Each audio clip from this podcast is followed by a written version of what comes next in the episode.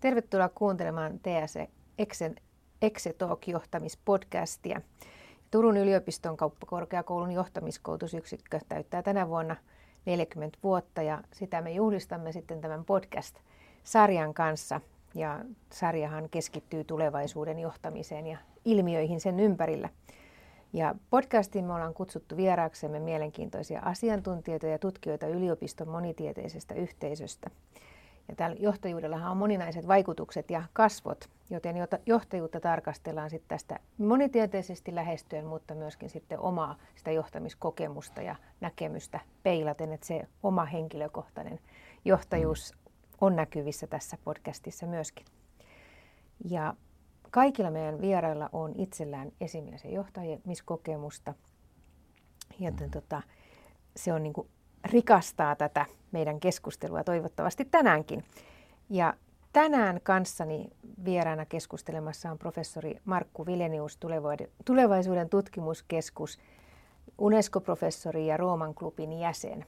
Eli Markku, sinulla on moninaiset asiantuntijaroolit ja merkittävät niin kuin vaikuttavat roolit tässä meidän maailmassamme ja sitä kautta tietenkin niin näkemystä ja ajatuksia siitä, että mitä tulevaisuuden johta- ja tulevaisuus ja johtaminen tuo tullessaan meille. Tervetuloa Markku lämpimästi. Kiitos, kiitos paljon. Mikä on missiosi nykyisissä tehtävissäsi ja mitä haluat saada aikaan? No kyllä mä näen itse, että koko ajan enemmän se, mitä mä voin antaa tässä kaikessa, on ehkä jotenkin suodattaa sitä omaa kokemusta, tietoa ja näkemystä, mitä mä olen niin kuin onnistunut kaapimaan täältä ja maailmalta. Ja, ja, ja tavallaan tuomaan sen ulos semmoisella tavalla, että se tekee tämän maailman kulun ja sitä kautta myös tulevaisuuden ymmärrettäväksi. Et mä tunnen olevani sellainen, joka, jonka, jonka tehtävänä ikään kuin suodattaa informaatiota, mutta myöskin samalla niin kuin tavallaan miettiä sitä, että mikä sen informaation relevanssi on sinne tulevaisuuteen, josta ei tietenkään suoraan ole olemassa informaatiota. Mm-hmm. Miltä tulevaisuus näyttäytyy sun näkökulmastasi katsottuna? No nythän me eletään tosi erityistä maailman aikaa. Meitä, meitä ravistellaan ja mun näkemyksen mukaan meitä ravistellaan hyvästä syystä. Eli siitä, että on tiettyjä kehityskulkuja, jotka ovat sanotaan menneet hyvin pitkälle ja vähän niin kuin liian pitkälle. Ja, ja nyt meidän täytyy sekä ihmiskuntana että kansakuntina että organisaatioina ja yksilöinä niin kuin suunnata uudestaan ja, ja yrittää ymmärtää, että mikä on tulevaisuuden kannalta arvokasta, että, että tämä maailman tavallaan monimutkaistuminen, joka itsessään on tämmöisen hyvin pitkän, noin 70 vuotta kestäneen niin kuin kehitysprosessin tulosta, jossa me nyt ollaan, joka on tuonut meidät tavallaan tähän pisteeseen, niin, niin ää, nyt kun me katsotaan näitä aikamme ilmiöitä, pandemiaa ja, ja sitten tätä Venäjän hyökkäystä Ukrainaan ja, ja tavallaan näitä taloudellisia seuraamuksia ja inflaatioita ja niin edelleen, niin, niin ne kaikki kertoo meille siitä, että mitä, ei pelkästään siitä, että mitä on niin tapahtunut, mikä on tuonut meidät tähän, mutta tavallaan, että mitä meidän pitää oikeasti oppia tästä. Ja, ja, ja, ja me nyt opitaan äh, tavallaan sitä, että mitä tarkoittaa, kun meillä on haitallisia riippuvuuksia esimerkiksi fossiilisiin polttoaineisiin ja vielä kun ne tulee jostain tietystä lähteestä. No, tämä on ollut tietysti koko eurooppalainen kokemus. Mutta myöskin se, sanotaan se pandemian aika opetti meille myöskin sitä, että, että milloin voidaan tehdä tällaisia hyvinkin isoja hyppyjä – No se tapahtui tietysti ulkoisesta paineesta, kun tämä virus iski meihin, mutta, mutta toisaalta voi ajatella, että tulevaisuudessa meidän pitäisi ehkä osaa tehdä jotain ennalta, ettei me vaan niin kuin aina ajauduttaisi tilaisuuksiin, tilanteisiin, jossa meidän pakon edestä täytyy, täytyy muuttua. Ja sitten tietysti omasta näkökulmastani se, se todella iso kysymys on, että mitä me tehdään ilmastonmuutokselle. Mä tein itse siitä se 97 väitöskirja, jolloin se oli vähän niin kuin marginaalissa. Ja nyt me nähdään tämän ilmaston muuttuvan joka puolella maailmaa. Ja kun me päästään näistä niin kuin tavallaan meitä nyt painavista asioista vähän niin kuin saadaan ne jollain lailla hoidettua, niin silloin, silloin tämä tulee meidän eteen. Se on meidän 20-luvun suuri, suuri haaste. Ja, ja, ja, ja sitä vasten meidän täytyy myös niin kuin katsoa sitä, että mihin suuntaan me, meidän teknologia kehittyy, mihin suuntaan meidän talous kehittyy ja minkälaista tavalla uutta maailmaa, joka on paljon heterogeenisempi, moniulotteisempi, voisi sanoa niin kuin mosaikkisempi, niin miten, se, miten minkälaista tavallaan järjestystä tähän aika kaoottiseen maailmaan pystytään sitten tuomaan. Ja, ja mitä se tarkoittaa myös meidän omien yritysten näkökulmasta ja, ja minkälaista tavallaan äm, äm, äm, toimintamallia meidän täytyy pyrkiä luomaan, jotta, jotta me ei vaan niin kuin aina löydetä itseämme siitä tilanteesta, että, että, että meidän täytyy äkisti tavallaan muuttua, että me selviydytään, että me pystyttäisiin myöskin niin kuin oikeasti menestymään tässä, tässä aika disruptiivisessa toimintaympäristössä, joka, joka, joka meidän ympärillä tällä hetkellä on. Henkilökohtaisesti, niin uskotko sä ihmisen tähän niin kuin onnistumiseen, niin kuin muutoskykyyn ja siihen menestykseen tässä, tässä ajassa ja tulevaisuudessa? No, mä olen itse luonteeltani sellainen aika ähm, perusoptimisti, äh, mutta yritän olla sitä olematta naivi. ja ja, ja tota, se tarkoittaa ehkä sitä, että, että pitää myös tunnistaa tavallaan ne vajavaisuudet ja riskit. Mutta, mutta mua kyllä kiinnostaa koko ajan enemmän tämä ihmisen kyky muuttua. Ja, ja, ja eilen mä olin keskustelussa yhden äh, tuota, huippu aivokirurgin kanssa, joka kuvasi sitä, että kuinka plastisia meidän aivot itse asiassa on. Ja hän oli tutkinut sitä hyvin pitkään, että mitä, miten niin kuin aivot kehittyy ja, ja tullut siihen niin kuin lopputulokseen sitten, että, että, että itse asiassa sekä, sekä niissä fyysisissä aivoissa että tavallaan siinä meidän niin kuin mentaalisessa maailmassa, jolla me hallitaan itseämme ihmisinä, niin, niin siellä on niin kuin valtava kapasiteetti, ja, ää, joka tarkoittaa sitä, että meillä on myös kykyä muuttua, mutta se muutos täytyy tietysti lähteä meistä, meistä itsestämme. Mutta me ollaan niin ihmisinä plastisia, vaikka me sitten helposti jäädäänkin jumiin meidän toimintamalleihin, kun on niin mukavia ja helppoja ja, ja me ei tarvitse liikaa ajatella. Ja, ja, ja kaikki se tämmöinen niin kuin, tavallaan arkkityyppinen äh, tota, tausta, joka meillä on, niin Jung puhui jo arkkityypeistä, niin on tavallaan sitä, että me, me, me mennään semmoisella tietyllä defaultilla. Mutta nythän meidän tilanne on semmoinen, että, että se suurin haaste on, että miten me saadaan, kun meillä on informaatiota ennennäkemättömällä tavalla, jonka pitäisi ohjaa meidän toimintaa, niin kuinka se sitten, kuinka se muutos saadaan aikaiseksi ja mitä se meiltä on edellyttää. Joo. Kiitos. Mikä mielestäsi on tulevaisuuden, niin kuin, tulevaisuudessa johtajan vastuu? No johtajan vastuu on, on, on mun mielestä muutamissa keskeisissä asioissa. Ensinnäkin johtajan vastuu on se, että, että se organisaatio, missä tämä johtaja työskentelee, että se oikeasti tekee paljon töitä sen eteen, että se ymmärtää, että millä lailla toimintaympäristö on muuttumassa ja mitkä on niitä tekijöitä, jotka vaikuttavat siihen muutokseen. Koska jos katsotaan yritysmaailmaa, niin, niin siellähän sykli on huomattavasti tihentynyt. Yritykset, yritysten elinikä eräiden mittausten mukaan on nykyään vain 10 vuotta, kun se oli moninkertainen vielä jonkun aikaa sitten. Ja, ja tämä johtuu yksinkertaisesti siitä, että tämä dynamiikka on kasvanut. Joten, ja usein se liittyy siihen, että, että yritykset ikään kuin, varsinkin menestyvät yritykset, ne jää vähän niin kuin laakereille lepäämään ja ne ei enää, niin kuin, ne ei enää muutu, kun maailma muuttuu ympärillä, vaan ne jää siihen, siihen, siihen tota vanhaan paikkaan. Sitten toinen asia on, on sen, ää, on sen, niin kuin sen sen tavoitteen ja sen mission kirkastaminen, mikä, mikä yrityksellä on. Että se ei tarkoita sitä, että johtaja tai edes johtajat tekisivät sen yksin, ei missään nimessä, se täytyy olla koko organisaation toimesta, mutta, mutta johtajan vastuu on se, että siellä on sellainen. Ja sen täytyy olla sitten sellainen, että se on oikeasti ohjaava, eikä niin kuin vaan paperille kirjoitettu, vaan että se oikeasti ohjaa sitä toimintaa. Ja, se, ja silloin on, on niin kuin kysymys siitä, että, että miten miten ihmiset osallistetaan siihen ja se käytännössä tarkoittaa silloin sitä, että paitsi että tavallaan kannustejärjestelmät pitää olla kunnossa, mutta ennen kaikkea niin kuin ihmisten ja erityisesti niin kuin merkittävien asiantuntijoiden täytyy itse voida nähdä, että he on niin kuin osa tämän yrityksen tulevaisuutta. Heille täytyy olla siellä jotain sellaista tarjolla, joka saa heidät sitoutumaan. Ja ja, ja, ja jos sitä sitoutumista ei ole, niin sitten niin kuin tässä meidän maailmassa asiantuntijat helposti liikkuu vauhdilla yhdestä paikasta toiseen ja menetetään, on paljon tätä brain drainia.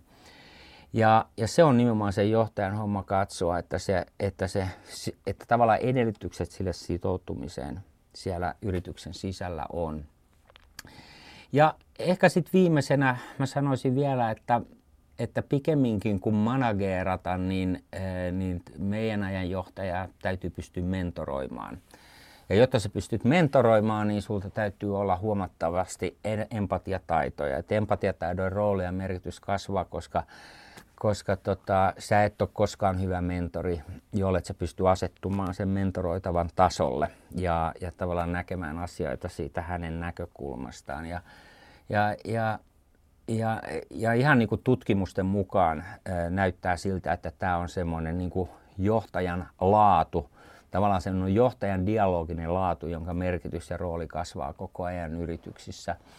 Ja, ja joka voisi niin kuin parhaimmillaan tavallaan ratkaista sen pelin, koska sitten jos sitä empatiakykyä ei ole, niin se on sitten merkittävä niin kuin demotivaation lähde ja, ja, ja, ja, ja että ihmiset alkaa yksinkertaisesti katselemaan muualle, joten se on niin kuin äärimmäisen tärkeää. Nämä, nämä tavallaan nämä elementit mä näen, näen niin kuin kriittisinä. Kiitos. Sä itse asiassa vastasit mun seuraavaan kysymykseen, kun mä olisin kysynyt sulta, että mitkä on sun mielestä tavallaan niin kuin ne tärkeimmät ominaisuudet tulevaisuuden johtajat. Mutta hmm. näetkö, että rohkeudella on joku merkitys tulevaisuuden johtajan toiminnassa? Sillä on kyllä ihan merkittävä rooli siinä mielessä, että johtajan tehtävä on kuitenkin olla jossain määrin kriittinen suhteessa omiin ennakkokäsityksiinsä. Koska jos hän ei sitä ole, niin hän ei voi myöskään edellyttää sitä alaisiltaan. Ja näin ollen se, se, se ennakkoluulottomuus on musta sitä osa sitä rohkeuden käsitettä. Että se, että tyhmän rohkea on ihan toinen asia ja silloin, silloin tehdään äkkiä jotain isoimpiakin päätöksiä miettimättä kunnolla niiden seurauksia ja sehän on tuhoisaa. Mutta sellainen rohkeus, joka, joka perustuu harkitsevuuteen ja, ja siihen, että ikään kuin taustatyöt on tehty kunnolla, niin silloin, jos nämä kaikki edellytykset on, niin silloin voidaan tehdä ja pitää tehdä ajoittain, pitää tehdä todella rohkeita askeleita. Että kyllä jos katsoo minkä tahansa todella menestyksekkään yrityksen taustoja, niin sieltä löytyy yleensä semmoisia niin tiettyjä steppejä, jotka on ollut, se näyttää jälkeenpäin niin kuin loogiselta, mutta siinä hetkessä, kun ne päätökset tehdään, niin ne on rohkeita hyppyjä eteenpäin, niin ei, eikä siinä aina tiedetä ihan tasan tarkkaan, mihin me ollaan menossa, mutta on kuitenkin muodostettu se selvä näkemys, että tätä se voi sitten tarkoittaa. Ja, ja, ja, ja, tota, ja useimmiten se on, se on sitä, että yritys tavallaan poikkeaa siltä si, siihen astiselta polultaan esimerkiksi siinä suhteessa, että, että, että että millä sektorilla toimii. Voi vähän niin kuin hypätä toiselle sektorille, jos näkee, että siellä on mahdollisuuksia. Ja, tai sitten niin kuin, äh, käyttää uudenlaista teknologiaa, jonka, jonka tavallaan lopputuloksesta ei voi olla ihan varma, mutta siinä on hyviä perusteita. Totta, siinä tietysti mahdollisuuksia on erilaisia, mutta, mutta toisin sanoen niin kuin rohkeutta äh, harkiten pitää käyttää. Hyvä. Mitä haluat sanoa nykyisille ja tuleville johtajille? No, mä ajattelen näin, että johtajan mielessä pitää olla niin kuin ennen kaikkea niin kuin kolme asiaa. Että, että jollain lailla niin kuin se, se tärkein liittyy varmaan siihen, että, että, että mikä on sen koko homman tarkoitus.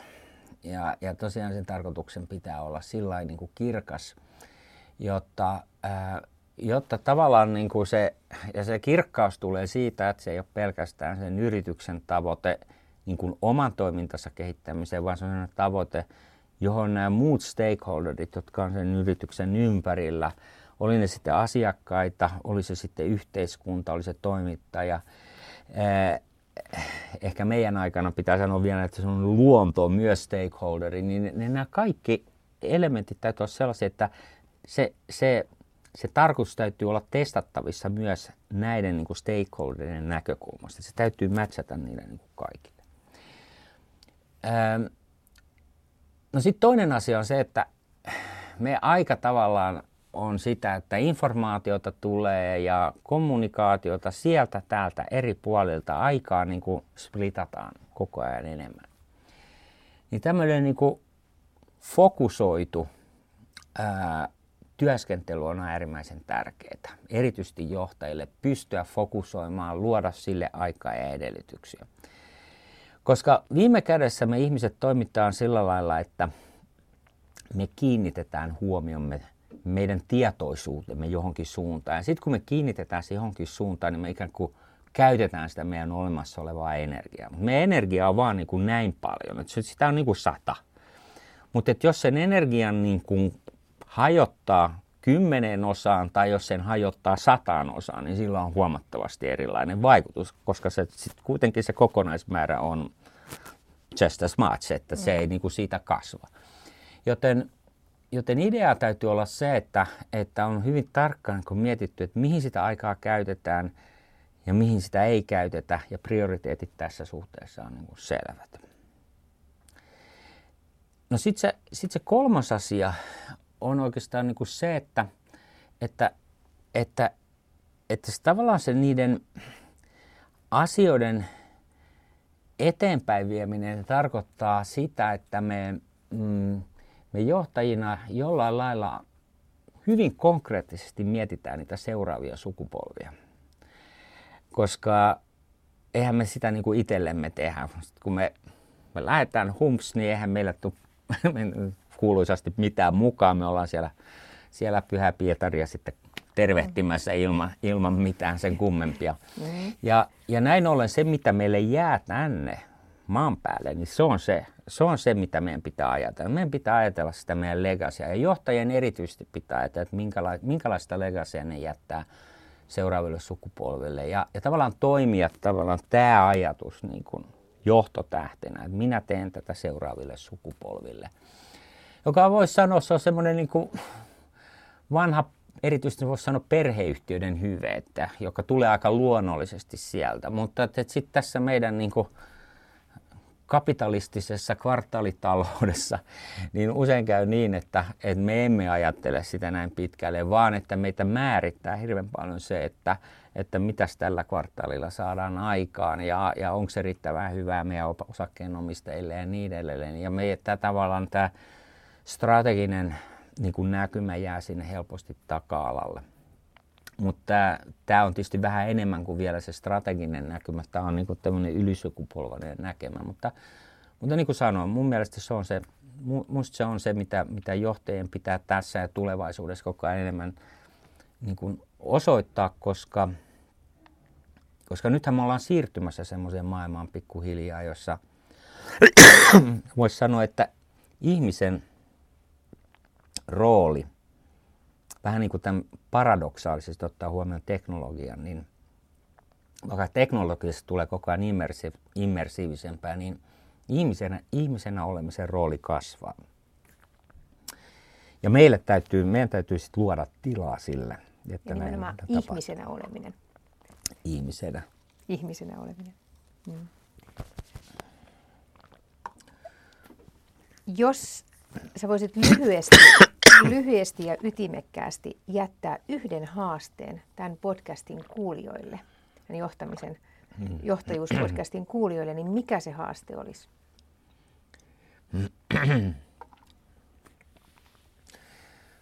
Mä haluan jättää semmoisen vähän niin kuin paradoksaalisen ajatuksen, että silloin kun ollaan sen oikean tulevaisuuden kanssa tekemisissä, niin se tulee helposti. Se ei tarkoita sitä, että se tulee nopeasti, mutta se tulee helposti, koska mä puhun niin kuin tulevaisuudesta tämmöisenä kutsuna. Ja meidän pitää kuulla se kutsu, mutta usein käy niin, että maailmassa on niin paljon kohinaa, että me ei sitä kutsua kuulla ja me katsotaan muualle tai mitä meidän järki tai meidän kollegat tai perhe tai kuka tahansa niin kuin milloinkin sanoo. Että et se, että me ollaan niin kuin maailman hienoin instrumentti, me ihmiset, niin meidän pitää oppia käyttämään tätä meidän omaa, omaa tietoisuutta instrumenttina. Ja, ja silloin se edellyttää sitä, että me hiljennytään sen ääreen aika usein, että, että mitä tässä on oikeasti tarkoitus tehdä ja missä se tulevaisuus oikeasti sitten on ja, ja miten me se kuullaan. Mutta mä veikkaan, että ihmiset, kun miettii omia elämiään ja tavallaan mitä on tapahtunut, niin me pystytään havaitsemaan kuitenkin semmoinen seikka, että joka kerta kun on tapahtunut jotain hämmästyttävän hyvää, niin sillä saattaa olla juuri tällainen muoto, että se on vaan niin kuin tullut meille ja me seurataan sitä ja, ja se ikään kuin toimii. Ja, ja sitten me vähän niin kuin jälkeenpäin katsotaan, että hei, miten tämä oikein niin kuin tapahtuu.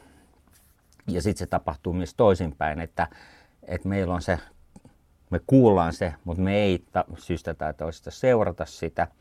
Ja sitten meitä jälkeenpäin harmittaa, että miksi me ei tehty niin, vaan miksi me niin kuin, sotkettiin tunteet tai järki liikaa siihen hommaan mukaan. Tai tavallaan se on semmoista, se intuitio, meidän intuitiohan toimii, toimii nimenomaan tämmöisenä suodattamina sellaiselle, sellaisille signaaleille, joilla on merkitystä tulevaisuuden kannalta ja meidän vaan täytyy sitä pystyä sitten kuuntelemaan ja, ja hiljentymään sen äärelle ja, ja antaa sen ohjaa meidän toimintaan.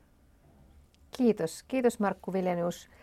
Saimme tänään sinut tänne studioon meidän kanssa. Ja tota, tässä oli meille kaikille paljon pohdittavaa ja myöskin toteutettavaa sitten kohti tulevaisuutta. Ja tulevaisuushan alkoi juuri nyt tässä. Kiitos, Kiitos sulle.